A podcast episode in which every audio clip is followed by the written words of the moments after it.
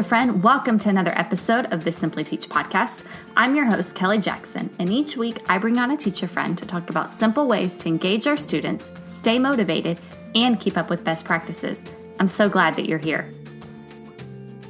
You are listening to episode 13 of the Simply Teach podcast, and I am so proud to share that I've successfully made a shorter podcast, less than 20 minutes. You're welcome. This week, I'm in your ears again with a mini-sode. Classroom management is the theme for this month and is exactly what I'm talking about today. Hey, would you do me a favor? If you know a teacher, specifically a new teacher, who would find this helpful, would you please share it with them? I so want to be able to help and encourage all teachers, but especially those newbies because I remember how overwhelming it can be. I was there not that long ago. All right, friends, get your pen and paper ready. Or if you don't have any pen or paper, don't worry. You can head to the show notes because I write it all out there for you. But this one has lots of goodies for you. Here we go.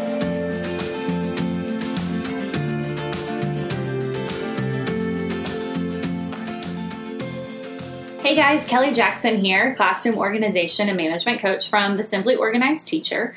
And if you have been following along on the blog or the podcast or anything, my social media accounts this month, you know that everything is related around classroom management, which has been fun for me because besides classroom organization, classroom management is one of the most fun things I get to talk about and that I love to help teachers with because I really think that classroom management and classroom organization go hand in hand. You cannot have um, a well managed classroom without an organized classroom, and you can have an organized classroom, but if it's not managed well, well, then there's probably not a lot of good teaching going on. So I think they really go hand in hand with each other. And I'm super excited to be chatting with everybody about that stuff this month. So I want to say that the dogs are in here right now while I'm recording this. They couldn't stand uh, being away from me because they love me. So Scout's going to be fine. She's sitting here next to me and she's chill.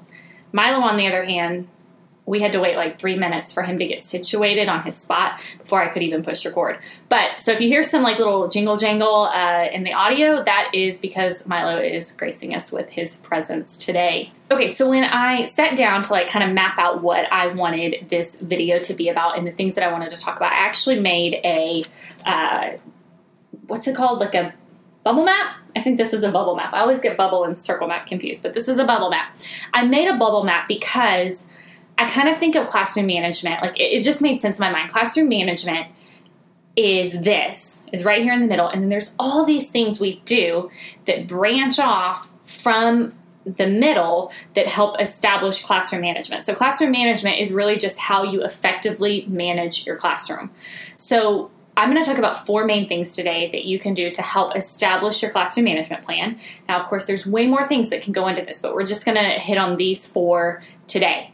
Okay, so the first thing I'm going to talk about, which I've already gone way in depth about, but is part of classroom management, is behavior management. So I did a whole podcast, a whole video, a whole blog, whole email, whole all the things on behavior management. But in case you haven't seen it or heard it, let me just give you a real quick rundown. Behavior management is what you're actually doing with your students to manage their behavior. So, what whole group, small group, and individual uh, plans do you have in place for your kids? What incentives are you giving them? How are you managing them um, and rewarding them for the choices that they're making or assigning consequences for uh, not meeting expectations that you have in your classroom? So that's behavior management. Um, like I said in the video from a couple weeks ago, uh, I recommend two out of the three. So there's whole group, small group, individual. I have always just stuck to whole group and uh, individual because for me, that was what was easiest to manage. And then in that video, I also talked about what to do with those kids that drive you up the wall that you can't stand, um, that just like eat at every part of you because they're they're so difficult to manage. So I talk about uh, strategies to work with challenging students. So if you're interested in learning more about that, you can go check out podcast episode number 11, and I go into uh, a lot of depth about that. The next thing I want to talk about is establishing routines. So I think both of these, behavior management and establishing routines, are things that you can be working on right now. Today it's June, so we've just finished up another school year. We're getting ready to head into um, the next one. We got a while. We, we have summer. Let's not jump ahead of ourselves. Use this time to come up with your behavior management plans and your routines. So, what I mean by routines, I like to break it down into student routines and teacher routines. Let's talk about student routines first because those are going to be um, things that you really need to like lay out and be prepared to teach starting day one. So, those are things like how are they going to enter the classroom? How are they going to tell you that they need to go to the bathroom? What are you going to do about kids that need to sharpen their pencils? Are you going to allow them to do that while you're teaching? Is it um, they can do it as long as you're not talking? What, you know, how are you going to handle that? Some other routines you really want to make sure you have in place is stations. What are they going to be doing at each station? How are they going to get the materials? Where are you going to store the materials out? How are you going to expect them um, to put them away? How are you going to expect them to transition from station to station? How are you going to expect your kids to transition throughout the day when you're out in the hallway? All of these things you want to make sure that you map out very specifically. You don't want to walk in on the first day of school and be like, okay, guys, this is where the read to self station is, and um, you're going you want to be able to walk in confidently and say this is where the read to self station is at. This is where you get the books. You read the books out of your book bag or you get the books out of this box. You sit at your desk or you sit in this spot or you have these three whatever it is you want to do you just need to have them established and laid out. You want to think about how are you going to let them go to the bathroom? Are you going to let them go while you're teaching? Um, is it once they're working? Just all these little things that like you don't even think about until you're in the classroom and then you're like oh I need a routine for that. So think about those throughout the school year. Ask your teacher friends. Um, if you're still a newer teacher, ask some some older teachers, even a couple years in. What are some things that you wish you would have had a routine in place for before the first day of school that you you had to figure out as you were going? Another big thing that I have teachers ask me about all the time is papers. What do you? How are you going to manage um, passing papers out to students? So like and not even passing it out to do it, but like once they're done with it, they need to turn it in. Where are they going to turn it in? What are you going to do with it once they turn it in? How are you going to give it back to them? How are you going to let them know that they need to uh, fix it or they were absent and they need to make that up? How are you going to manage all that. You need a system in place. I've got a whole blog post on how to manage papers that I will link to in the show notes. So go check that out because there's a lot of great ideas in there and I actually go through the flow. Of course, you also want to think about how are you going to handle dismissal? What are your expectations? Dismissal is the craziest time of the day for me and the time of the day that I'm most likely to raise my voice and yell at my kids and go crazy because it's hectic because I've got to get them out the door. So what plans are you going to have in place? What time do you need to start? Are you going to set an alarm? What time are you going to set that alarm? Just think about all those little details uh, for the end of the day. So, those were some student routines. Then you've got to think about teaching your routines. Um, how are you going to handle lesson planning? How where are you going to store your lesson plans? How are you going to handle papers from the office, uh, notes home? How are you going to handle all that? Those are all things that you want to think about and you want to write down and have a plan for. So that way, this is the perfect time. Summer's the perfect time to do all of these things because I promise you, when the school year starts, I'm getting on my soapbox right now. I'm really sorry, but I promise you, when the school year starts, you're going to be so overwhelmed with everything that needs to be done, especially if you're a first year teacher. You're going to be like, holy you know what I'm was supposed to say right there. I didn't even know all this went into teaching, and you're not gonna what to do with papers from the office or what to do with notes from parents is going to be the least of your worries that they're going to go in a stack on your desk to be lost and never dealt with. So think about these things now so that way when that time comes you already have a plan in place. Okay, I'm going to step off my soapbox now. See, this is why I like classroom management because I'm super passionate about it because I think it's so important. Okay, so let's move on. Like I said, I'm going to get off my soapbox.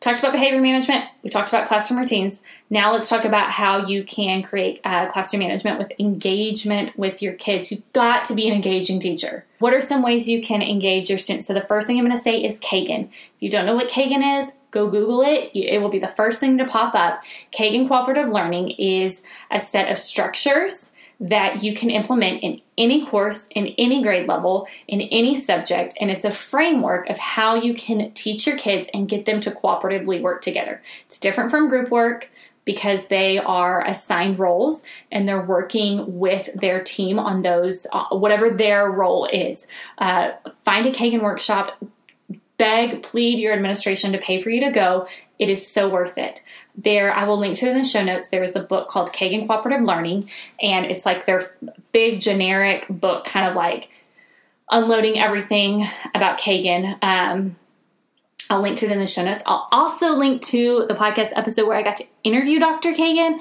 which is like, I mean, Dr. Kagan is huge. Kagan is a worldwide, like, countries all over the world use Kagan. He travels all over the world teaching about these structures that he uh, created.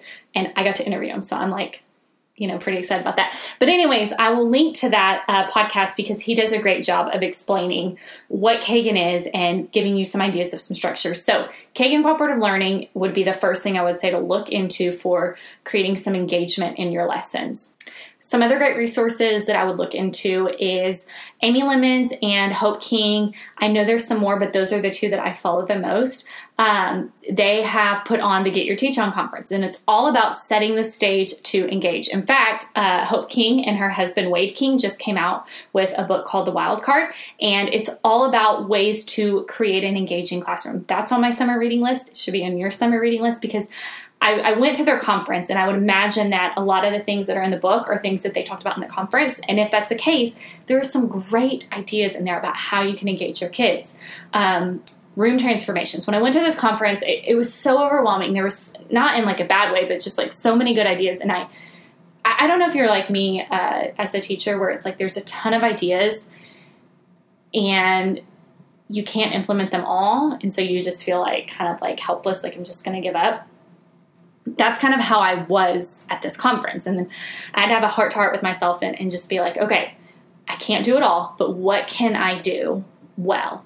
And the one thing I chose to like really like implant in my brain from that conference was room transformation. And that's um, redecorating, redesigning your room for a theme to teach a certain thing. So I only did it once this year, but you know what? Once is more than I would have done had I not gone to this conference. And I transformed my room into a boot camp and did the writing boot camp that um, they did. They modeled with us at the conference. But that room transformation, it it shifts something in the kids. It gets them excited. It sets a new environment and gets them motivated to work because, like, ooh, look, there's a tent in our classroom and there's a, a pretend campfire, and it just sets up um, a really engaging environment for the kids. What I just mentioned there was Get Your Teach On Conference, the Wild Card book. You can order it on Amazon. Um, room transformations is a great idea.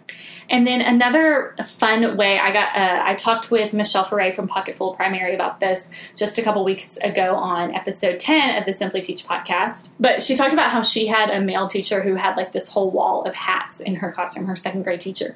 And he would just put on random hats throughout the day. And you know, what a fun, like, easy way to just kind of engage the kids. Like you notice that the kids are kind of in a lull. It's after lunch. You throw on a hat, or you change your voice, or you stand on top of a table. These are all things she she shared that she's seen done or she's done. And I even tried it. I I tried standing on tables and changing my voices. And the kids they kind of look at you funny, like what's going on. But then they get excited because there's something different, and you're not just being the same old boring teacher that you normally are. I'm not saying you're a boring teacher. That's not what I meant. But do you know what I mean? Like you're just changing it up a little bit. And if you're anything like me, we get into the like routine of every day and all the stuff that we have to get done that we sometimes lose that excitement. But something you can kind of start thinking about now. What are going to be my two or three go to like, bam, I need engagement. I'm going to stand on the table. I'm going to whip out this Kagan structure. I'm going to plan for room transformation. What is it going to be that's going to be your go to engagement? Pick a couple of them, think about them, and then plan for. All right, and the last thing that I want to encourage you to really be mindful of is giving your kids ample amount of brain breaks because we know that kids can't sit for long, they can't focus for long. And I saw this even yesterday. We were watching a video. It's, you know, the end of the school year. We just finished up field day. We're watching a video and they're like super intrigued for the first 30 or 40 minutes. I got I have second graders. So they, you know, they could focus for for a while.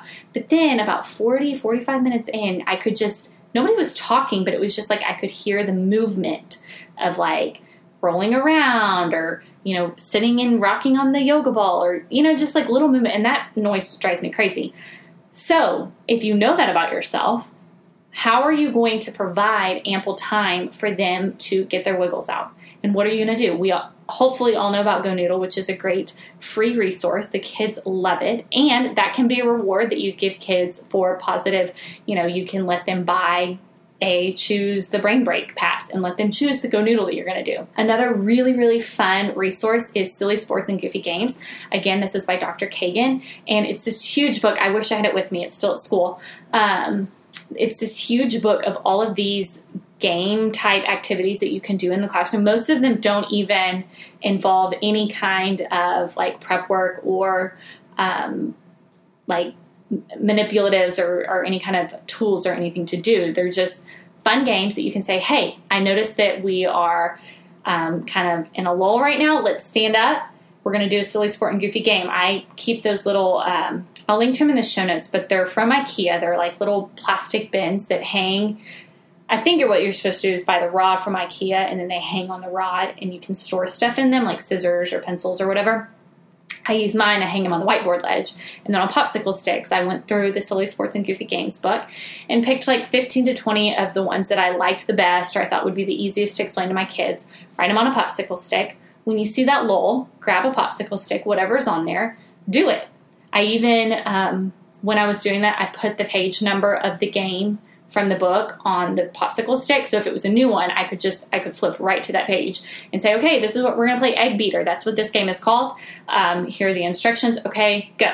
And the kids loved it. They really even love it more than Go Noodle because they're getting to like interact with each other. There's one called like air traffic controller where they have to stick their arms out. Like there's two people. One of them has to stick their arms out like an airplane, and then the air traffic controller walks behind the, the airplane. So right now I'm the airplane, they have to close their eyes.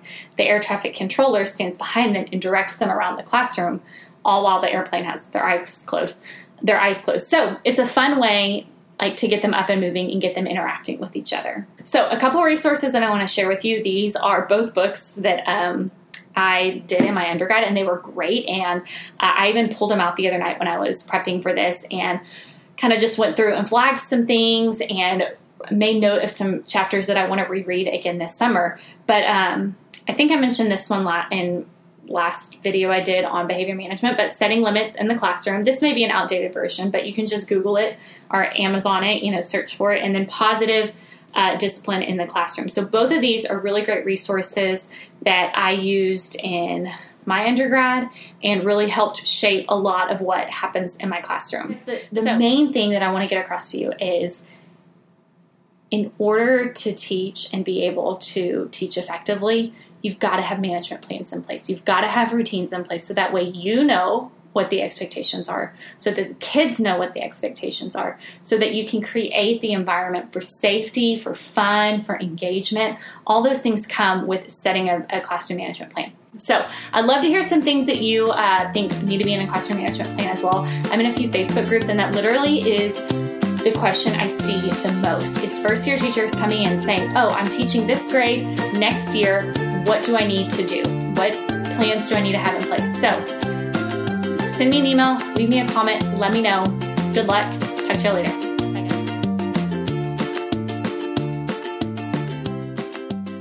All right, y'all, that's it for this week's episode. Please, if you're enjoying the show, head over to iTunes, rate and review the podcast. I would so, so, so appreciate it. I'll see you back here next week. Friends, thank you so much for listening to this episode of Simply Teach. Don't forget to head over to the simplyorganizedteacher.com for all the show notes, links to things we talked about, and you can sign up for my email list there. Also, be sure to find the Facebook group because I want to be your social media friend. The fun music you're listening to, that's provided by hooksounds.com.